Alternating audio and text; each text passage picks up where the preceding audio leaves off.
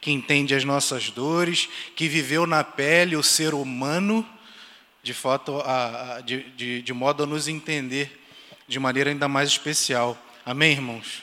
Nosso Deus, ele realmente é, não é um Deus como a gente lê nas literaturas, é um Deus que a gente vive, é muito diferente, é um Deus vivo. É, o pastor ele me apresentou, né, meu nome é Diego Mota, né, eu tenho convivido com os irmãos há algum tempo, né, e tenho feito grandes amigos aqui, né, algumas outras vitórias além de apenas amigos, né, a minha família está nascendo aqui dentro, né? E o Senhor e a igreja, como um todo, guardou quem de fato Deus está me entregando para cuidar.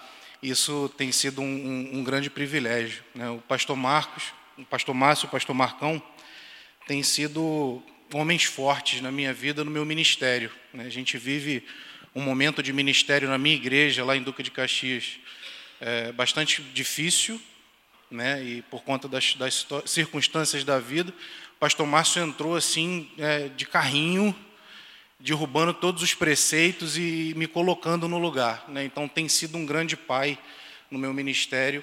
E os irmãos aqui na igreja, essa igreja em específico, né? Minha família é aqui de Santo Antônio de Pádua, né? Minha família inteira é ali, basicamente inteira em São Pedro de Alcântara, né? Naquelas três ruas ali. A minha infância foi basicamente inteira ali. E é uma igreja que eu aprendi a amar muito porque me acolheu de maneira muito específica. Né? E a gente tem trabalhado junto aí no Que Amor é Esse. Né? Tem sido momentos maravilhosos. O pastor Marcão estava me contando aqui do, do, dos frutos que a gente tem colhido, né, pastor? Né? Já temos alguns é, é batismos para acontecer agora no dia 12, já frutos desse último Que Amor é Esse. Né? Então a irmã Sorani tem me colocado aí nos, num fogo maravilhoso de vez em quando aí para resolver as coisas, ela vai, ó, você que vai fazer, se vira, e o Espírito Santo tem, tem nos ajudado nessa, nessa luta. Tem sido uma grande honra, irmãos, uma grande honra aprender com os irmãos e maior ainda de amá-los e ser amados por vocês. Ah, antes da gente começar especificamente, eu queria lembrar vocês de uma série de, de, de coisas que a nossa igreja tem feito, digo nossa igreja, nossa PIBPADO, né? ela tem feito para alcançar o máximo número de pessoas. É uma igreja de, de, de, potencial e de ação missionária muito grande. Creio que todos sabemos disso, todos sentimos isso. Né? O que acontece? É, além das coisas né, é, mais óbvias, a gente falou do que amor é esse aqui, a gente já falou é, é, do, do, trabalho com as crianças específico, a gente já falou do Leão, né, todo mundo conhece esse ministério, está tudo lá. Né, eu, eu, aprendi fazendo o site, né, a gente foi construindo o site, fui vendo como a igreja tinha ministérios específicos para alcançar pessoas. É impressionante. Né, e eu quero que os irmãos entendam duas coisas. Primeiro, não são todas as igrejas que estão com essa força nesse ministério específico. Então, isso é um, é um grande alento para nós que estamos trabalhando aqui diretamente, que nós estamos de fato fazendo um trabalho de muita relevância. Segundo, a responsabilidade que a igreja tem, porque é uma igreja que estabelece padrões. Né, mesmo estando aqui em Santo Antônio de Pádua, a gente pensa que as igrejas do interior elas têm né, menos impacto sobre as demais, mas o que eu vejo né, dentro da denominação, eu estudo dentro da Convenção Batista hoje, né, o Seminário Teológico Batista do Sul do Brasil, ele hoje compreende toda a estrutura nacional da denominação, a gente percebe como essa igreja ela é conhecida e relevante e é vista pelas outras. Então é uma responsabilidade que a gente tem muito grande de manter isso para a glória do reino de Deus. Amém, irmãos? E uma, uma dessas forças está nos cultos ao vivo. Né? Então, as pessoas que não estão aqui presentes, todo mundo já conhece esse negócio? A gente vai lá na página do Facebook, tem o culto lá, né, que está sempre sendo ah, ah, mostrado ali, está sempre sendo é, é, veiculado ali pelo Facebook. Esse culto fica gravado lá. Então, não, a gente quer ouvir de novo aquela mensagem específica, a gente pode ir lá. No nosso site tem também um linkzinho lá de mensagens. Então a gente clica lá, tá? Tem toda uma listagem. O site até deu uma reformulada porque recentemente nós conseguimos ser enquadrados nos padrões do Spotify. Quem conhece o Spotify aqui? Um negocinho de música, lembra? Verdinho. Pois é, a gente baixa isso no celular e agora eles trabalham com podcasts também, que são essas coisas, né? Episódios de coisas sendo faladas, né? Então a gente tem colocado as mensagens lá também. E nas duas últimas semanas que, que, que nós averiguamos, nós alcançamos mais ou menos 1.600 downloads. Então são 1.600 pessoas diferentes fazendo download, né? baixando e ouvindo é, mensagens que foram aqui proclamadas nesse púlpito pelo pastor Marcão, pelo pastor Márcio e por convidados que porventura aqui estiveram. Esse é um braço muito importante da nossa igreja. É um braço fortíssimo. E a gente vai alcançando. O culto já passou, aquela palavra já foi dada aqui para a igreja, mas ela segue reverberando e alcançando as pessoas lá fora, fazendo a diferença para a glória e para o crescimento do reino de Deus. Isso é lindo, irmãos. Isso é maravilhoso. E como eu já percebi, né, pela caminhada que eu tenho aqui, que é, um, um, é uma tradição de púlpito, é, implicar com o Fernandinho de alguma forma. Cadê o Fernandinho? Está lá, então.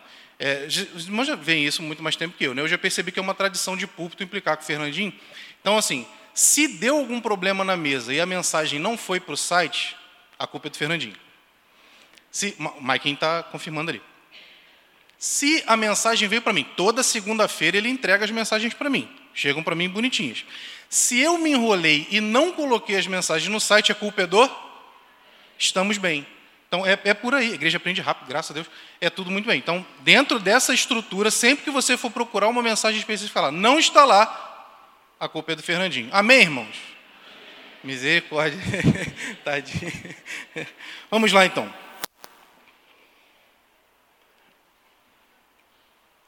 Todo mundo, quando, quando nós recebemos o Espírito Santo de Deus após a nossa conversão, nós aceitamos o sacrifício de Jesus como Salvador. E a partir daquele momento, eu estou com medo de cair aqui, irmãos. Vamos lá. Se eu cair, você não ri muito, não. É, se eu não levantar, me acorde. É, pensa no tamanho do bicho. Quando nós recebemos o Espírito Santo, irmãos, nós aceitamos a Jesus como Salvador, ele de fato é, tira de nós a culpa, ele não tira o pecado. Tá? Vamos prestar atenção numa coisa importante aqui.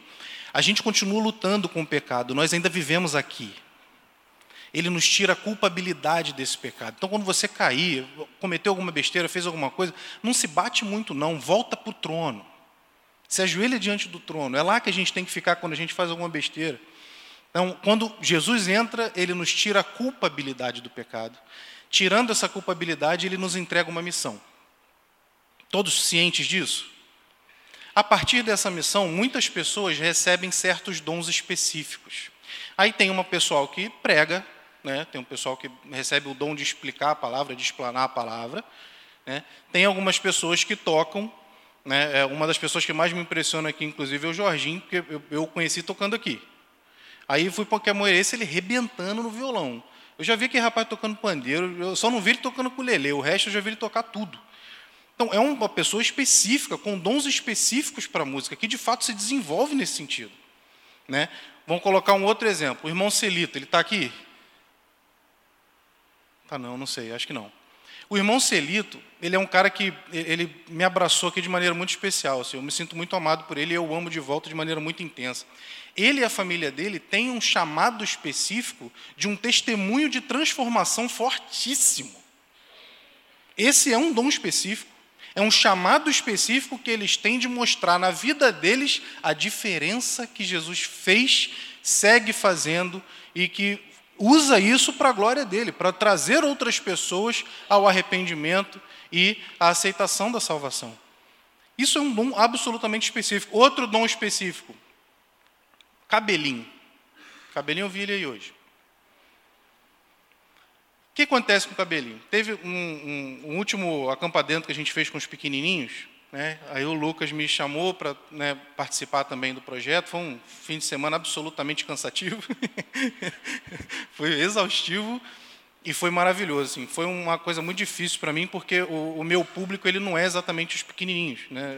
Eu estou acostumado a lidar com de adolescentes para cima. Aí você pensa num cara de 1,81m de altura, 120 quilos, careca, barbudo, com cara esquisita lidando com um monte de pequenininhos e, e a molecada não se intimidou em nada. Eu que fiquei intimidado por eles porque as perguntas eram sensacionais sensacionais. Pergunta de gente que de fato tem ali. A gente fica olhando os pequenininhos, os pequenininhos têm uma experiência com Deus deles. E são experiências muito específicas. Por que, que eu estou falando do cabelinho junto com isso? Naquele fim de semana, quando eu cheguei aqui em Pádua, Deus deu uma mexida no meu coração tão grande, eu fiquei discutindo com o Lucas pelo WhatsApp igual um louco, porque eu preparei um monte de situações e não era nada daquilo. Quando eu pisei aqui em Pádua, naquele dia de manhã, Deus transformou o processo inteiro, eu tive que refazer tudo. Então teve um monte de milagrezinhos acontecendo no meio do caminho, né, que depois quem quiser eu conto com especificidade. Mas eu liguei para o pastor desesperado, falei, pastor, eu preciso de um canto para estudar. Não tem. Onde que eu vou? Ele falou, rapaz, você vem aqui para o meu gabinete. Minha perna tremia, irmão. Quando, era, quando fui para eu entrar no gabinete do pastor, que é um lugar, né, um lugar reservado específico, né, eu entrei lá, mas eu não conseguia sustentar meu peso. Era um negócio que não é tão difícil assim, mas né, era, era um negócio complicado. Eu estava nervoso. Eu sentei na mesa dele, irmãos. Os mistérios da Escritura se abriram diante de mim. Tudo foi revelado e o negócio aconteceu o cabelinho não se aquietava enquanto ele não sabia que eu já tinha mastigado alguma coisa, que eu tinha café na mesa. Ele não, eu sou movido a café, é um, é um grande problema. Mas ele não, ele não sabia disso. Né? Eu, não, eu não tinha tido relacionamento com o cabelinho até ali.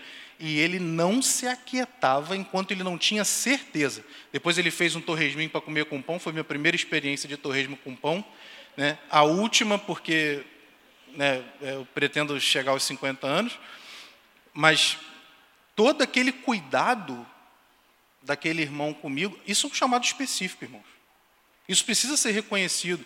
Os banheiros absolutamente limpos dessa igreja, a estrutura toda montadinha, a organização administrativa, tudo isso são, de fato, chamados específicos.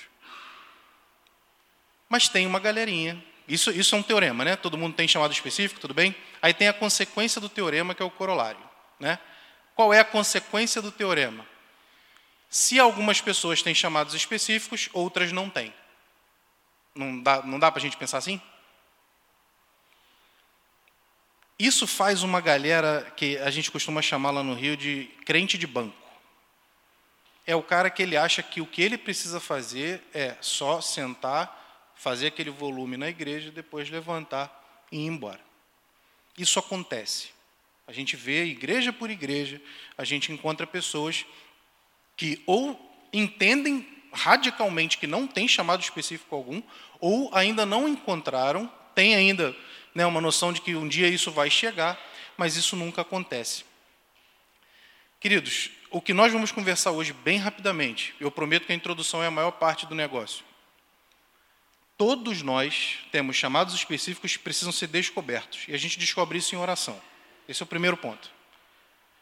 E todos nós temos em comum responsabilidades individuais que são idênticas. E a gente vê o apóstolo Paulo escrevendo isso para os irmãos em, na, na, na cidade de Colossos. Então vou pedir para os irmãos, por favor, abrirem suas Bíblias em Colossenses no capítulo 4. E sempre que a gente vai falar de, de, de, um livro específico ou de uma passagem específica, eu gosto de trazer um panoramazinho histórico, né? o que estava acontecendo ali quando aquele livro saiu. Né? É essa carta que a gente vai ler é uma carta que Paulo escreveu em Roma, da cadeia. Paulo estava preso né, por conta do Evangelho. E ele recebeu notícias de que na cidade de Colossos, que era uma igreja que ele não tinha visitado ainda, né, a carta aos Romanos ele também escreveu sem ter ido lá, e em Colossenses foi a mesma coisa. E é interessante que tem uns pontozinhos que ele usa, por exemplo, o que, que eu fiz aqui? Né, muitos dos irmãos nunca me viram na vida, eu cheguei aqui, falei do Celito, falei do Cabelinho, falei que o pastor Márcio tem me acompanhado de maneira muito especial, falei que o pastor Marcão tem me ensinado a ser missionário, coisa que eu nunca tinha aprendido a ser na vida, e ele tem sido uma influência muito forte. Então eu trouxe para os irmãos pessoas que vocês confiam, pessoas que vocês conhecem, e eu estou afirmando que elas têm relacionamento comigo, e isso faz com que a gente se aproxime um pouco.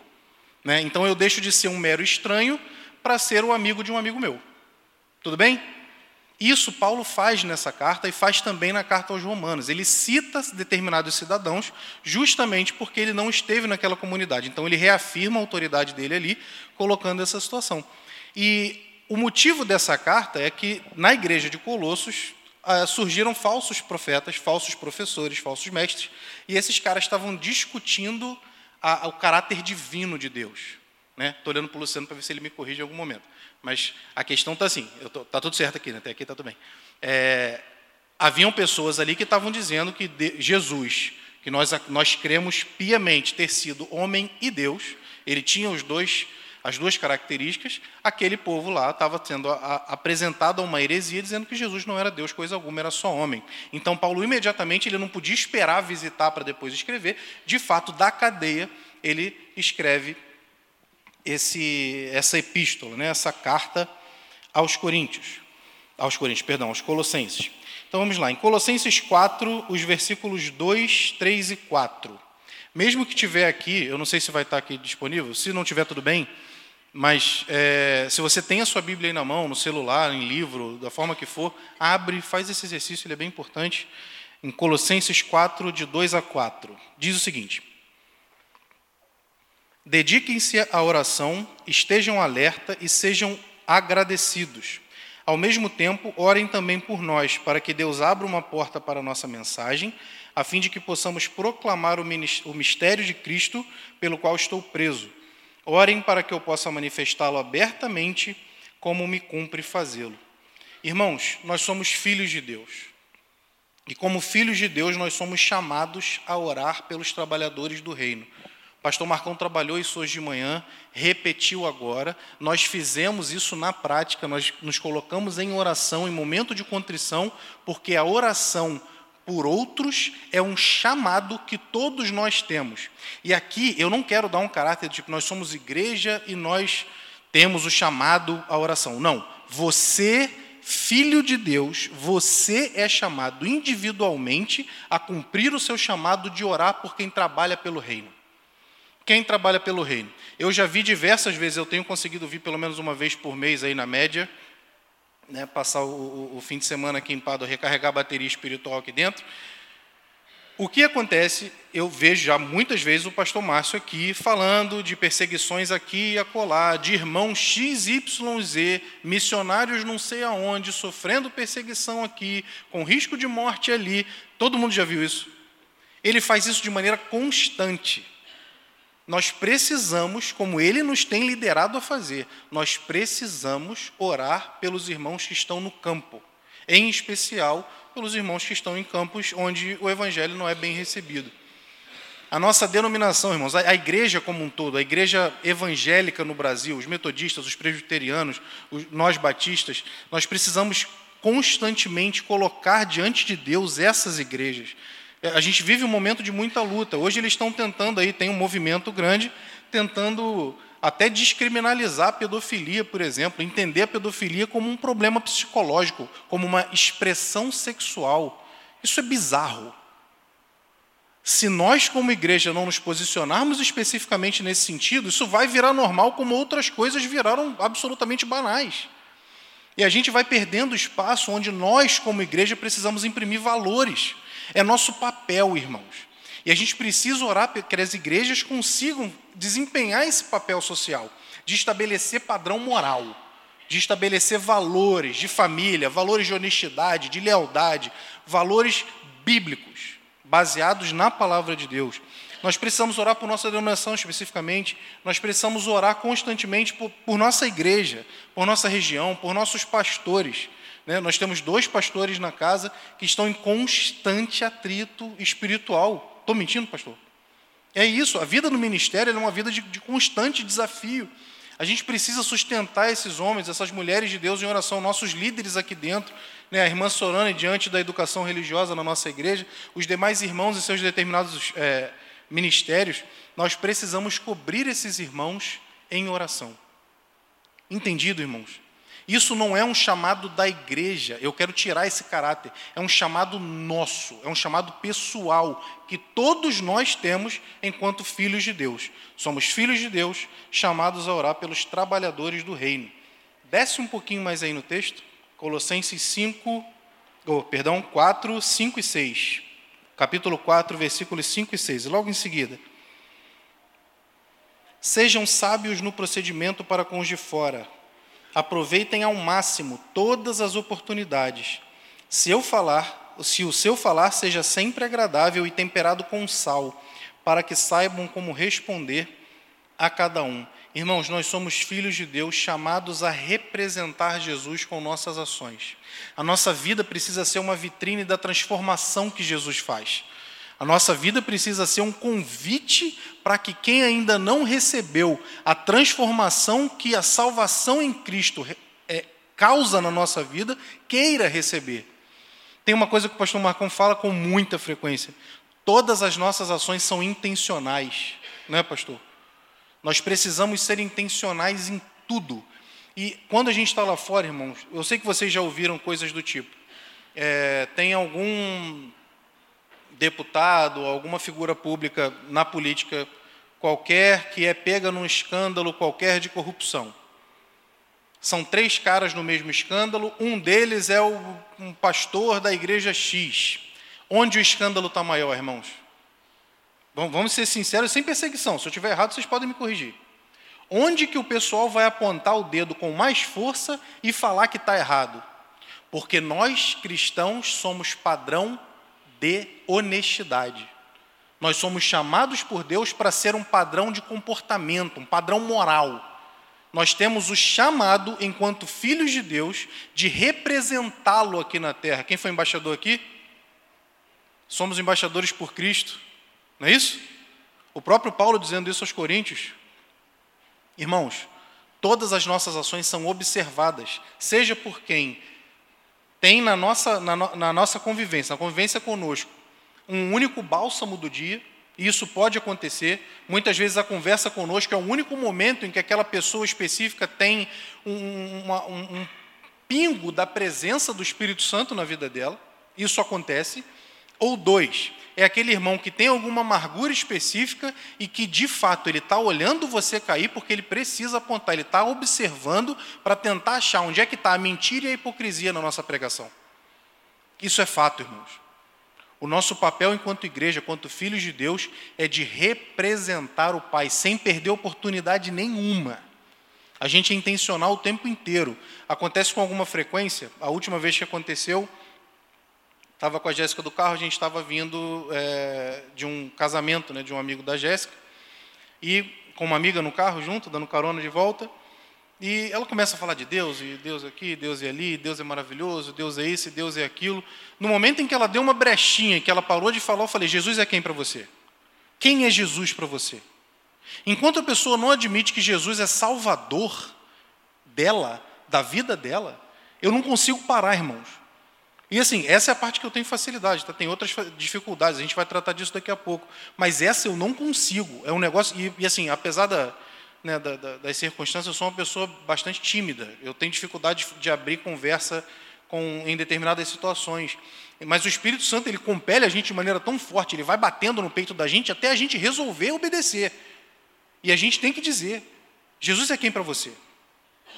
Quem é ele para você? E ela dizendo: Ah, não, Jesus é meu amigo, Jesus é, é, é filho de Deus, né? Jesus, tá. O que, que ele fez na sua vida? Enquanto a pessoa não admite que ele é salvador da vida dela, irmãos, a gente precisa ser intencional para que ela admita isso e receba a salvação em nome de Jesus. Não existe outro caminho, irmãos. E aquele momento ali podia ser o último. Eu estou querendo ser fatalista aqui, não, mas podia acontecer de eu bater com o carro naquele momento ali, ela não, tive, não tem outra oportunidade, ela morrer ali. E ainda mais, eu morrer junto e Deus chegar para mim, caramba, ali, cara. Eu dei na tua mão ali, no último segundo. A gente tem que ser intencional o tempo todo. A gente precisa mostrar para todo mundo a diferença que Jesus fez em nós, irmãos. E às vezes a gente não precisa falar nada para pregar o evangelho, a gente só vive. Né? Tem uma máxima que o pessoal fala, né, que a gente tem que pregar a palavra o tempo inteiro de vez em quando usar palavras, né? A gente prega o amor de Deus, a gente prega a diferença que Jesus faz o tempo inteiro e quando precisa a gente fala. Mas no, no normal, o eficiente, o eficaz é agir. O nosso agir precisa ser sábio, como Paulo colocou aqui. A gente precisa ser sábio no procedimento para que as pessoas vejam a diferença e não se enganem. O discurso aqui pode ser lindo, a forma de falar eloquente, o exemplo é que arrasta, não é o discurso. A diferença que Jesus faz na nossa vida, no nosso caminhar, é que vai causar o processo da salvação daquela pessoa. É a diferença que salva, irmãos, não é o discurso. E muitas vezes a gente fala, age de outra maneira, e é preferível até que não fale. esconde. Diz que é crente não. Porque a gente corre o risco de atrapalhar o processo. É pedir misericórdia o tempo inteiro, irmãos, e a gente ter a consciência de que sem a ajuda do Espírito Santo, a gente não consegue fazer esse agir diferente, e é esse agir diferente que vai causar o impacto que o Espírito Santo vai usar para tocar, vivificar e salvar. Entendido, irmãos? Amém? Está muito errado? É para a gente perceber mesmo o que, que a gente está fazendo, é para a gente olhar para dentro. E tem aí Colossenses 4,17. Esse eu vou pedir para vocês lerem. Desce um pouquinho no capítulo aí, Colossenses 4,17. Vamos juntos? Digam a.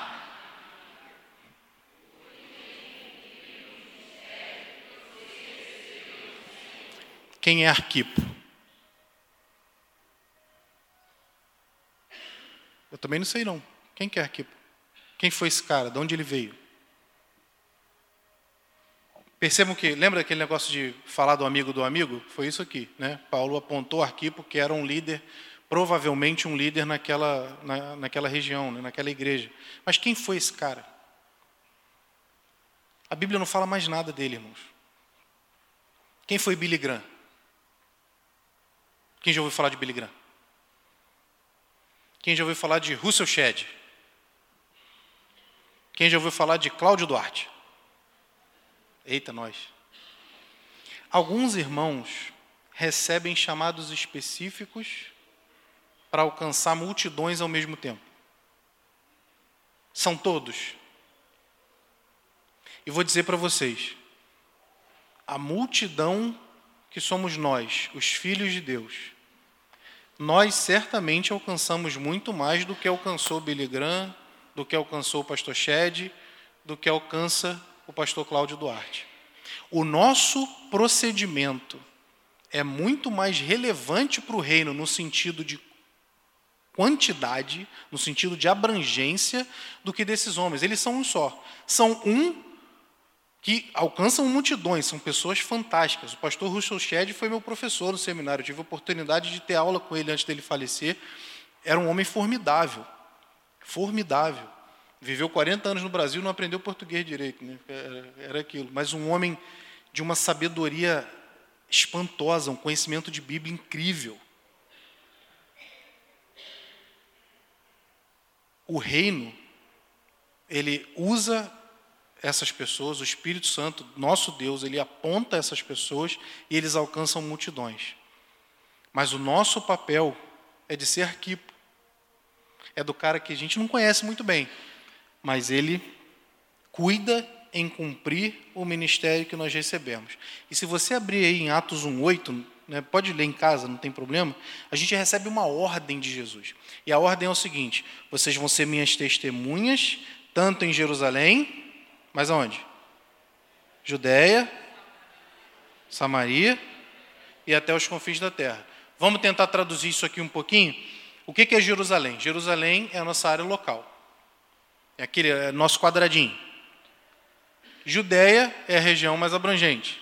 É onde a nossa região local está situada, mas ela tem um raio de alcance maior. Samaria são as regiões vizinhas.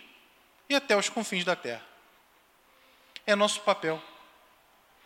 Nós, como filhos de Deus, nós somos chamados a fazer discípulos. Nós somos chamados a ser como Arquipo, que se posicionava em seu ministério, que trabalhava com tudo o que tinha, tudo o que podia, para de fato fazer com que o seu papel fosse desempenhado, fazer com que o seu chamado fosse cumprido, que sua ordem fosse cumprida e de fato ele fosse relevante para o reino, como Deus esperava que ele fosse. A gente sabe mais alguma coisa dele? Era quase um anônimo. Só não era anônimo porque a gente sabe o nome dele, mas quem foi? Quem é o Diego? Nosso papel, irmãos.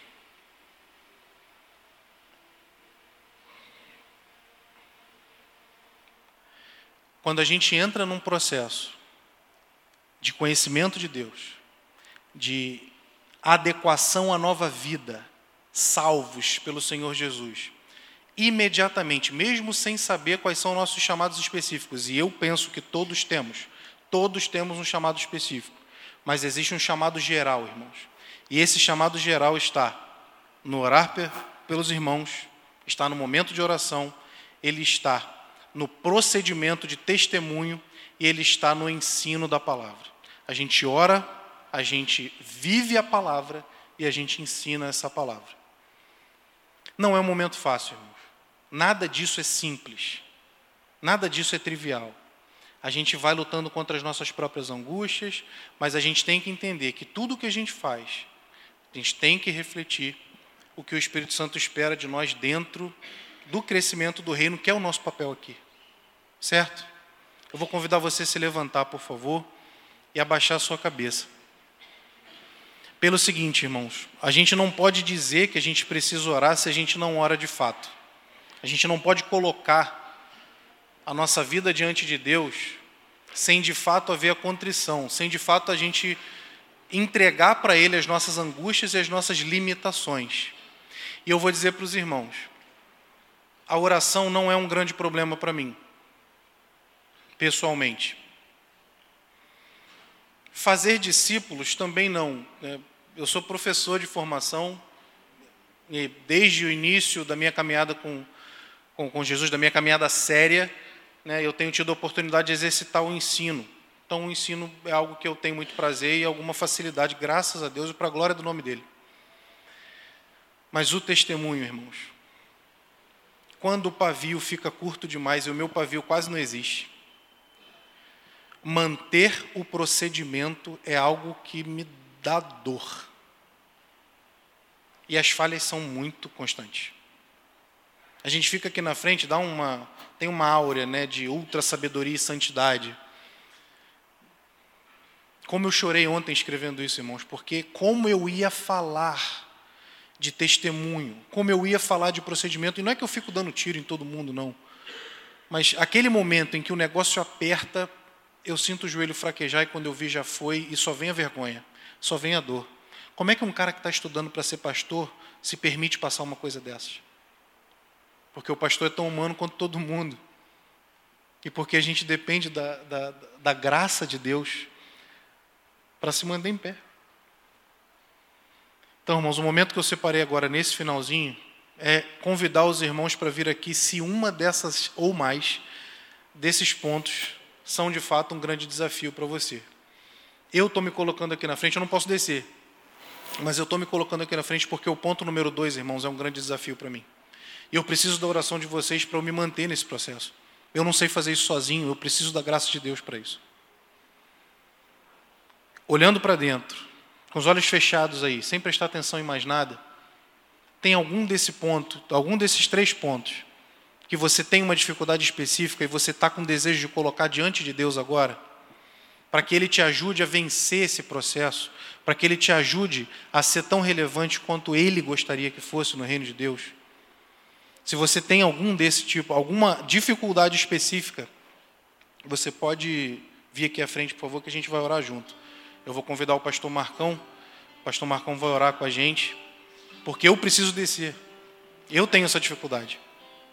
Eu não sei fazer. Então a, a oração para mim é um negócio muito difícil. Quando eu começo a orar, minha mente voa. Eu, eu não consigo fechar uma oração nunca. Eu começo a orar, eu perco a linha de pensamento e quando eu for ver, eu estou pensando no que eu tenho que comprar na quitanda na segunda-feira. Isso é comum, irmãos, acontece com um monte de gente. Você não está sozinho nisso, não. Não, o meu problema é o testemunho. Diego, eu sou igual a você, o meu pavio é curto, tem hora que eu não consigo segurar certas palavras, tem hora que eu não consigo é, ser o melhor cristão que eu poderia no meio do meu trabalho ali, no meio dos pontos estressantes. Irmãos, a gente entrega isso para Deus porque é Ele que resolve. A gente não tem força para isso. A gente não tem nenhuma força para isso. Não, Diego, a minha dificuldade está isso de falar de Jesus. Né? O meu procedimento eu até consigo manter, eu consigo orar direitinho, mas na hora de eu sentar e falar de Jesus, na hora de eu perguntar quem é Jesus para você, eu travo todo, eu fico tímido. Irmão, isso é muito mais comum do que a gente pensa. E de fato, é com a graça de Deus que a gente consegue sair. Tem que ter um pouquinho de coragem para admitir certas coisas, né? Mas aproveitando que já está todo mundo aqui na frente, eu não posso entregar a palavra para o pastor sem antes perguntar. Meu querido, você que está aqui, que não sabe ainda exatamente que diferença é essa que Jesus está fazendo, que Jesus fez na, na vida desse monte de gente que está aqui na frente, dessas pessoas que estão ao lado de você aí, esse Jesus, você já conhece a história. A gente vem de um país que celebra Páscoa, que celebra Natal, graças a Deus. Graças a Deus. Tem liberdade aqui ainda para falar de certas situações. Você conhece a história. E a Bíblia diz que o momento de salvação é hoje. A hora da salvação é agora. E eu quero, eu não posso entregar a palavra sem abrir essa oportunidade para você. Você sabe quem é Jesus, mas você nunca veio à frente aqui, você nunca disse para Jesus que ele é o seu salvador. E o negócio é simples. A gente ora a Jesus, a gente fecha os olhos e diz: "Eu acredito que o Senhor é o filho de Deus, eu acredito que o Senhor veio à terra, que o Senhor morreu no meu lugar, que o Senhor ressuscitou e eu quero aceitar essa salvação, eu quero aceitar esse presente. Não preciso de mais nada. É só isso. Só que você precisa fazer. Você precisa fazer essa oração entregando a sua vida a Jesus. E eu achei que isso era complicado para os pequenos, irmãos. E esse mesmo procedimento eu fiz com os pequenininhos. Veio uma chuva de criança em volta de mim. Eu não sabia o que fazer porque eu achei que não vinha ninguém. E eles com perguntas do tipo: e quando eu fizer coisa errada de novo, o que, que acontece? Isso tem uma profundidade teológica, irmãos, que eu não sei se vocês conseguem alcançar. Aquela criança entende que a salvação, ela depende de mudança de comportamento. Só que ela não depende não, irmãos. A mudança de comportamento é consequência da salvação. É outro, é do outro jeito, é o contrário. Querido, você está aqui e você nunca disse para Jesus que Ele é o seu Salvador. Já tem um monte de gente aqui na frente. O pessoal que está aí do seu lado está todo mundo de cabeça baixa, de olhos fechados. Ninguém vai ver você. Não tem por que ter vergonha. Você vai estar tá junto com um monte de gente aqui. Vem aqui na frente. Eu não sei se tem, tá? Mas se existe alguém aqui que não recebeu a Jesus como Salvador ainda, e não, eu quero receber a Jesus hoje, eu quero dizer para Jesus que Ele é o meu Salvador hoje, vem aqui na frente que a gente vai orar com você. Glória a Deus. Glória a Deus. É hoje. É hoje. Hoje é dia de salvação. Eu vou pedir para o pastor Marcão assumir a palavra, nos levar ao trono da graça de Deus para que Ele tenha misericórdia de nós. Queria chamar aqui também a Lidiane, a Carol, tá aí. A Clarinha veio, Bárbara. Tá com catapora. Vem cá, Lidiane. Chegaram agora do campo de missões, né, Lidiane? Chega aí, sobe aí. E aí, a nossa igreja enviando missionários, adolescentes, é? jovens. E cadê os homens no campo de missões, amadas? As mulheres estão aí aceleradas, abençoadas. Vamos colocar homens dessa igreja em campo de missões, em nome de Jesus. Orar para esse pessoal que foi usado por Deus em tombos, né? Deus usou vocês tremendamente. Tivemos orando pela vida de vocês. Passaram a semana lá.